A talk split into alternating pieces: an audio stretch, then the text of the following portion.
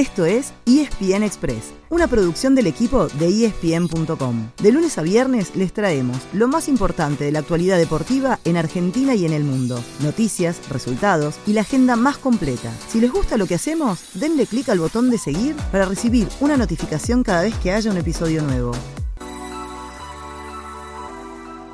Cabezazo de Langoni.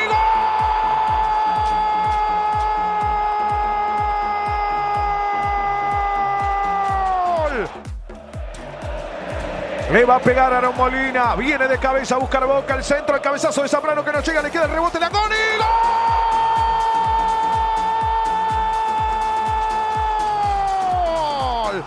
Todavía creo que no caigo. Es algo impresionante, la verdad, meter un gol. Nunca pensé que iba a meter dos, así que nada, feliz, feliz por el equipo.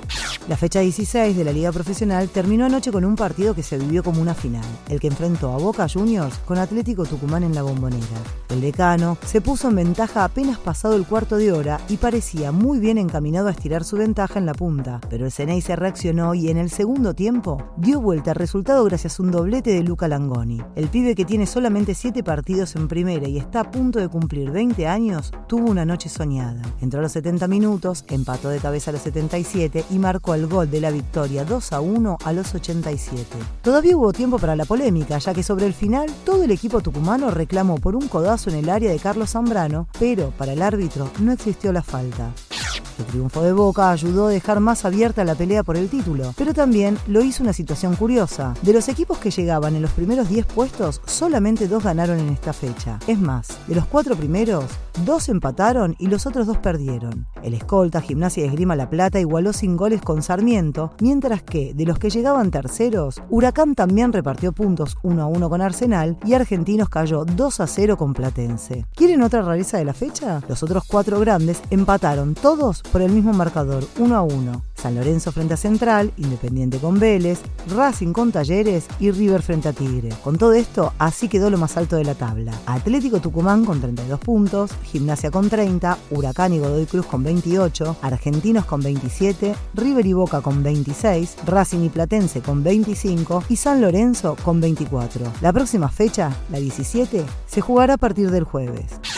En Europa también hubo varias ligas en las que hubo cambios en lo más alto. Una de ellas es la de Francia, donde el Paris Saint-Germain dejó sus primeros puntos al empatar 1 a 1 con el Mónaco. Ahora lo acompañan en la punta tanto el Marsella como el Lens. En Alemania pasó prácticamente lo mismo. El Bayern Múnich también igualó 1 a 1 con el Borussia Mönchengladbach y ahora ya no lidera en soledad, sino acompañado por el Unión Berlín. En Italia son seis los punteros. Napoli, Milan, Lazio, Atalanta, Torino y Roma, todos con siete unidades después de tres partidos. Entre lo más destacado, Gio Simeone finalmente tuvo su debut oficial en el Napoli, Paulo Dybala dio una asistencia de tijera en el 1 a 1 de la Roma frente a la Juventus y Lautaro Martínez anotó para el Inter que cayó 3 a 1 ante la Lazio.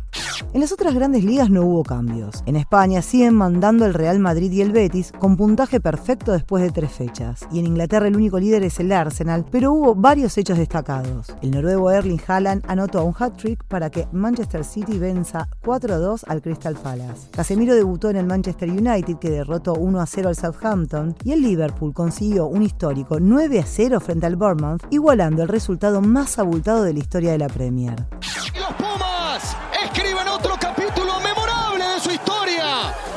La casa de Crusaders, estos Pumas dan el golpe ante un tricampeón mundial. ¿Dijimos la palabra historia? Entonces tenemos que hablar de los Pumas, ya que también dejaron su marca el fin de semana. Derrotaron 25 a 18 a los All Blacks y fue la primera vez que lo consiguieron en Nueva Zelanda. Así se mantuvieron como punteros en el Rugby Championship, en el que volverán a enfrentar al mismo rival el sábado que viene. Hubo otro seleccionado argentino en acción, el de volei, pero arrancó el Mundial con una derrota 3 a 2 frente a Irán. Hoy a las 9 de la mañana jugará su segundo partido de la fase de grupos frente a Países Bajos. Y como todo el Mundial, estará disponible por ESPN y Star Plus. Y hablando de eventos para seguir en las pantallas de ESPN y Star Plus, hoy arranca el último Gran Slam del año, el US Open. Sin Novak Djokovic, quien no tenía la certeza de poder ingresar a los Estados Unidos al no haberse vacunado contra el COVID-19, pero con seis tenistas peleando por llegar al número uno del mundo, entre ellos Rafael Nadal. Y con muchos argentinos, ya que estará Nadia Podoroska entre las mujeres y habrá ocho hombres. Diego Schwartzman, Francisco Cerúndolo, Sebastián Báez, Tomás Echeverri, Federico Coria, Pedro Cachín, Facundo Facundo Bañis y Federico Del. Hoy, desde el mediodía, jugarán su partido por la primera ronda Podoroska, Francerúndolo, Bañis, Echeverry y Cachín. Y a la noche no se pierdan la presentación de Serena Williams, quien ya anunció que este será su último torneo como profesional. Ese fue el final del episodio de hoy. De lunes a viernes, al comenzar el día, les contamos lo que pasó y lo que se viene en el mundo del deporte. Los esperamos en el próximo episodio con mucho más y ESPN Express.